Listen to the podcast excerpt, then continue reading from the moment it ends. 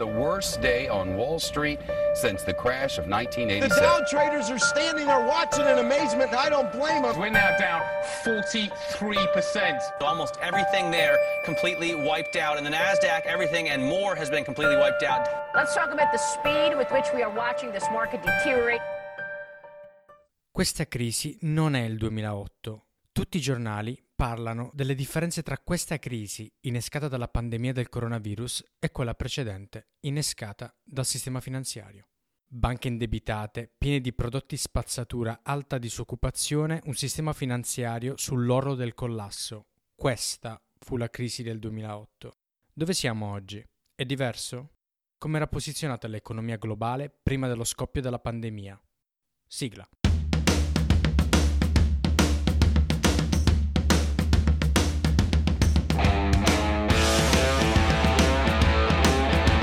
Benvenuti a Bank Station, il podcast diretto da due analisti della City of London.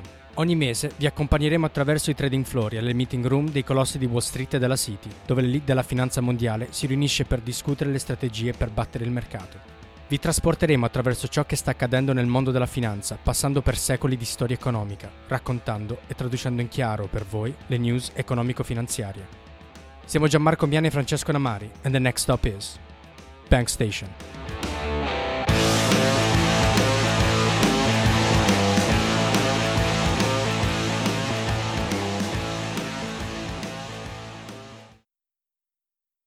Uno dei mandati fondamentali delle banche centrali è la politica monetaria. Negli ultimi dieci anni le banche centrali di tutto il mondo hanno adottato una serie di politiche monetarie ultra espansive per far riprendere l'economia dal caos del 2008. Guardiamo alcuni degli strumenti che hanno utilizzato.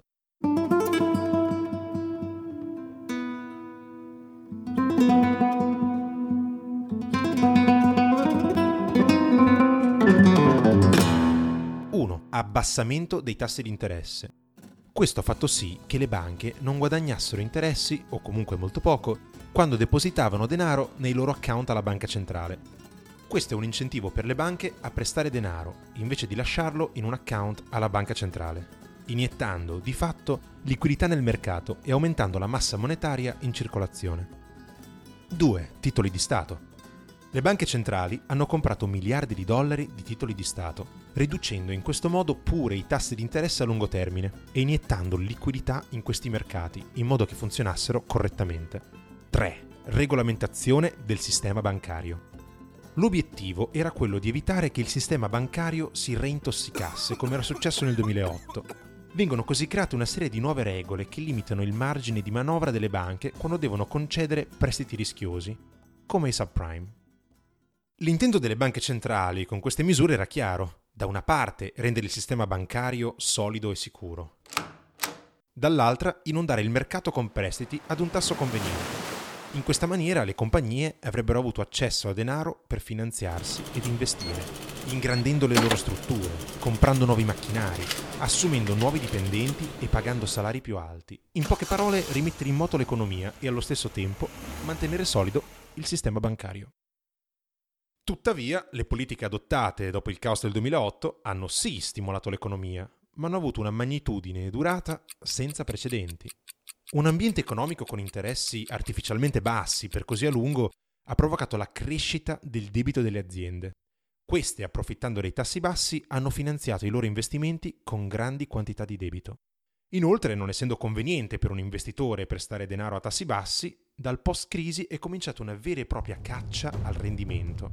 Se prestare a compagnie come Google e Apple rendeva poco, per ottenere un rendimento più alto bisognava prestare denaro ad aziende più rischiose. Questo ha fatto sì che la crescita dei debiti aziendali fosse accompagnata anche da un deterioramento della qualità di questi debiti.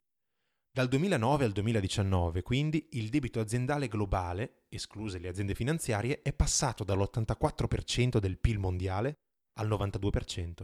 Ma come dicevamo prima, ciò che preoccupa non è solo la quantità di questo debito, ma la sua qualità. Negli USA, ad esempio, due terzi dei debiti delle aziende non finanziarie è considerato junk, spazzatura o BBB, che è la categoria appena sopra spazzatura. Le figure non migliorano troppo al di fuori degli Stati Uniti, infatti quasi il 40% dei debiti possiede un rating di spazzatura o BBB.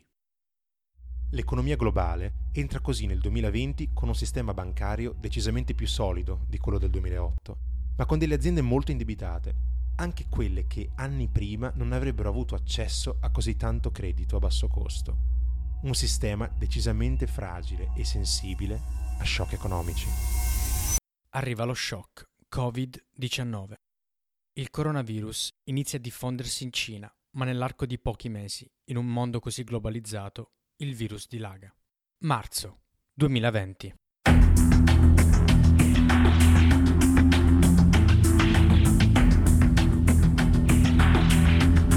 Il Financial Times la intitola la settimana in cui il mondo cambiò un mese di crescenti incertezze e paure nei parlamenti, negli uffici e nelle nostre case scatenano il caos sui mercati nella settimana dal lunedì 9 marzo a venerdì 13.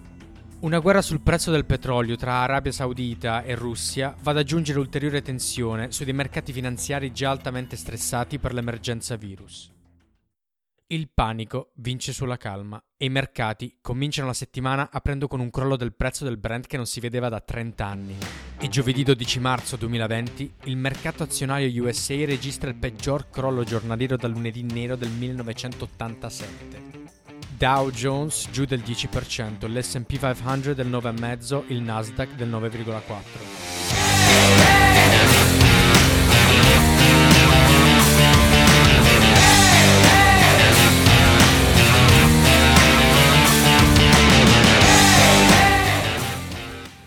Come per la precedente crisi, le banche centrali hanno risposto a questo shock economico con sforbiciate ai tassi di interesse e comprando titoli di Stato. Questo ha stabilizzato i mercati finanziari che, come avete sentito, erano in pieno subbuglio.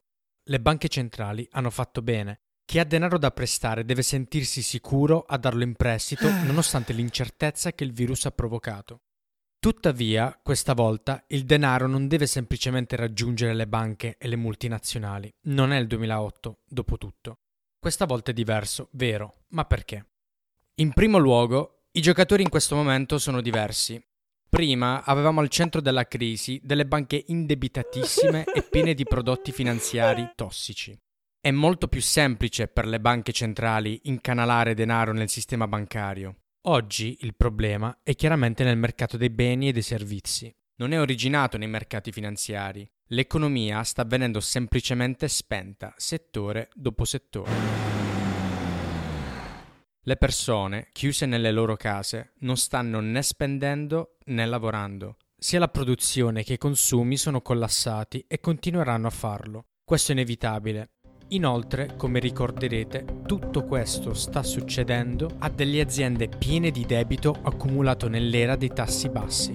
Quindi aziende che non possono permettersi un'interruzione duratura dei loro flussi di cassa, altrimenti rimarrebbero senza denaro per pagare gli interessi sul loro debito. Se questo dovesse avvenire, le opzioni sono tre, la bancarotta, il taglio di costi e personale o chiedere altro denaro in prestito.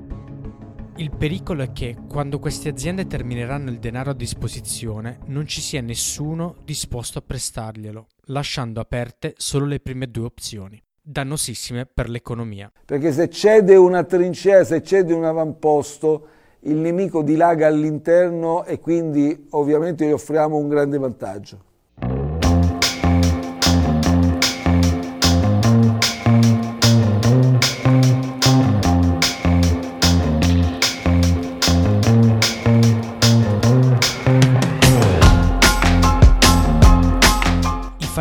Fallimenti partirebbero dai settori attualmente più a rischio come il settore alberghiero e quello del trasporto aereo, propagandosi con un effetto domino in tutta l'economia globale.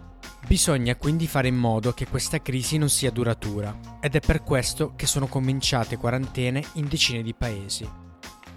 Bisogna tuttavia che la crisi non sia anche profonda ed è qui che entrano in gioco banche centrali e soprattutto i governi. La profondità della crisi sta nell'effetto domino creato dalla connessione tra le aziende di tutto il mondo. Se i business sani falliscono a causa di mesi di chiusura, sarà difficile, una volta che l'emergenza virus sarà passata, ripartire da dove si era rimasti. Se aziende falliscono o lasciano a casa i dipendenti, questi non ricominceranno i consumi nemmeno a fine pandemia. non consumi se non lavori o se arrivi appena a fine mese. Le banche quindi questa volta non sono il problema, bensì una delle soluzioni.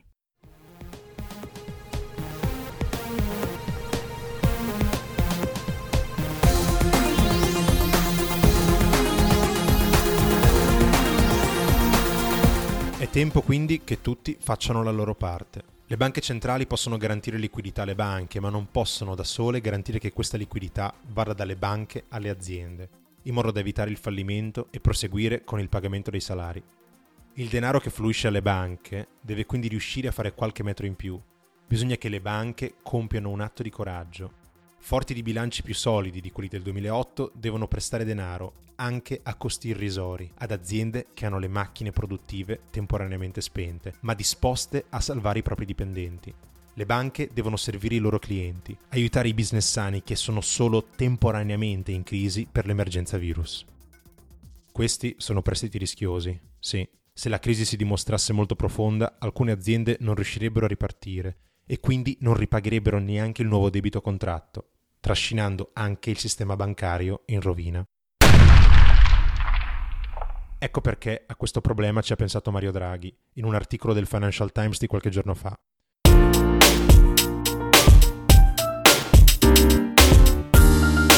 Il nuovo debito contratto da queste aziende deve essere garantito dai governi. Draghi ha ragione, in fondo, è compito dello Stato quello di proteggere le proprie aziende e la propria economia, assorbendo lo shock. Qui potrebbe sorgere un nuovo problema, però. Come si può essere certi che il denaro non venga preso in prestito in maniera scriteriata da aziende che non erano sane nemmeno prima della crisi Covid, visto che tanto in caso di fallimento il governo entrerebbe in gioco per salvarla? Un sistema che noi crediamo possa essere una buona soluzione al problema sia assegnare questi prestiti sulla base delle tasse pagate dalle aziende lo scorso anno. What's the big idea? Un'azienda non paga tasse se è in perdita. Quindi questo sistema garantirebbe prestiti solo ad aziende che generano utile, quindi sane. Inoltre, meritocraticamente, incanala fondi alle aziende che hanno diligentemente pagato le tasse negli anni precedenti. Tuttavia, questa crisi ci sta ricordando che l'economia non è fatta solo di banche, di grandi multinazionali e di medie industrie, ma è fatta anche di piccole aziende e di liberi professionisti. Tagliare i tassi di interesse e comprare titoli di Stato non daranno i giorni di malattia pagati ai liberi professionisti. Investire in infrastrutture e tagli delle tasse non farà arrivare il denaro a questi commercianti. Ecco perché riteniamo che sia arrivato il momento di una manovra molto più coraggiosa da parte dei governi. Uno stipendio nazionale di emergenza. Uno stipendio allargato per la durata della quarantena. Anche negli Stati Uniti questa manovra sta venendo contemplata. Questo permetterebbe al bilancio dello Stato di assorbire lo shock di introito perduto. Il finanziamento di tale stimolo, aumento del debito pubblico senza dubbio. Ma noi riteniamo che è ora che l'Europa risolva i problemi di tutti con l'aiuto di tutti. L'unione fiscale europea è ancora molto lontana. L'idea di un debito condiviso dai Paesi membri è al momento un'utopia. Infatti, la struttura politica, economica e culturale dell'Unione Europea è troppo lontana ancora per la creazione di uno strumento emergenza come gli Eurobond, un debito condiviso all'interno dell'Unione tra i Paesi membri. Il problema principale di questo strumento dal punto di vista dei paesi del nord Europa è quello che in inglese è definito moral hazard. Il concetto è semplice. Quando il conto non sei tu a pagarlo, hai meno incentivi a spendere in maniera corretta e responsabile. Il timore che i soldi dei contribuenti del nord Europa fossero sperperati a sud fu il motivo per il quale l'Europa bocciò gli Eurobond durante la crisi del debito sovrano e il motivo per cui continua a non ritenerla una soluzione perseguibile anche nell'emergenza virus. Tuttavia, questa emergenza non è la crisi del debito sovrano del 2010. Oggi le colpe della crisi non possono essere addossate ai singoli governi. L'emergenza virus è simmetrica. Se l'attuale struttura europea rende difficile la costituzione di bond condivisi dai Paesi membri come gli Eurobond, gli strumenti che l'Unione oggi possiede vanno comunque modificati. Ricorderete il prezzo che ha dovuto pagare la Grecia quando è stata salvata dal suo pesante debito dieci anni fa. Infatti, i crediti erogati da meccanismi salvastati come il MES durante la crisi del debito sovrano avevano condizioni pesantissime, non adatte all'attuale emergenza. Ecco perché l'Eurogruppo sembra si stia muovendo verso una modifica di questi strumenti. Crediti a condizionalità leggera, cioè che il credito erogato dal MES possa essere utilizzato solo per gli obiettivi prestabiliti e venga poi ripagato in futuro dai singoli stati, senza dover subire le pesanti restrizioni che in genere prendere questi soldi in prestito comporta. La direzione è giusta, ma non priva di ostacoli. Noi di BankStation ci auguriamo che l'emergenza virus diventi l'occasione per muovere i primi passi verso un'unione fiscale e non il pretesto per proporre l'uscita dall'unione. All'Eurogruppo, Italia compresa, la palla è un in bocca al lupo.